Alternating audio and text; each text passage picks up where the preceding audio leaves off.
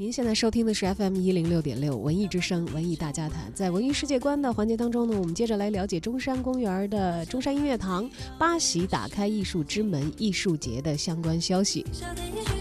中山音乐堂的八喜打开艺术之门，二零一八暑期艺术节七月五号会正式的拉开帷幕，时间呢从七月五号开始，持续到八月三十一号，会上演七十六场的精彩演出，十个特色艺术夏令营和十场名家讲堂。且不说都什么艺术形式啊，这名儿听着就凉快。夏令营这叫八喜打开艺术之门，是不是听着很凉快啊？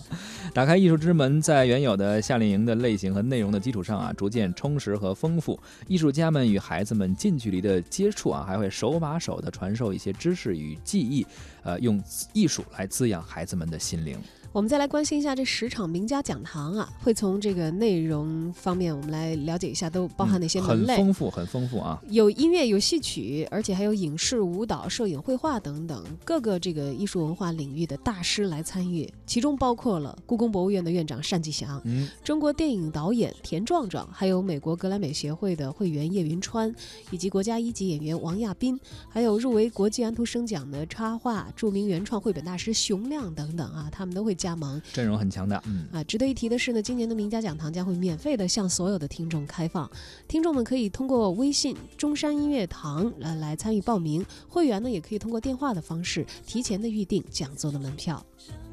生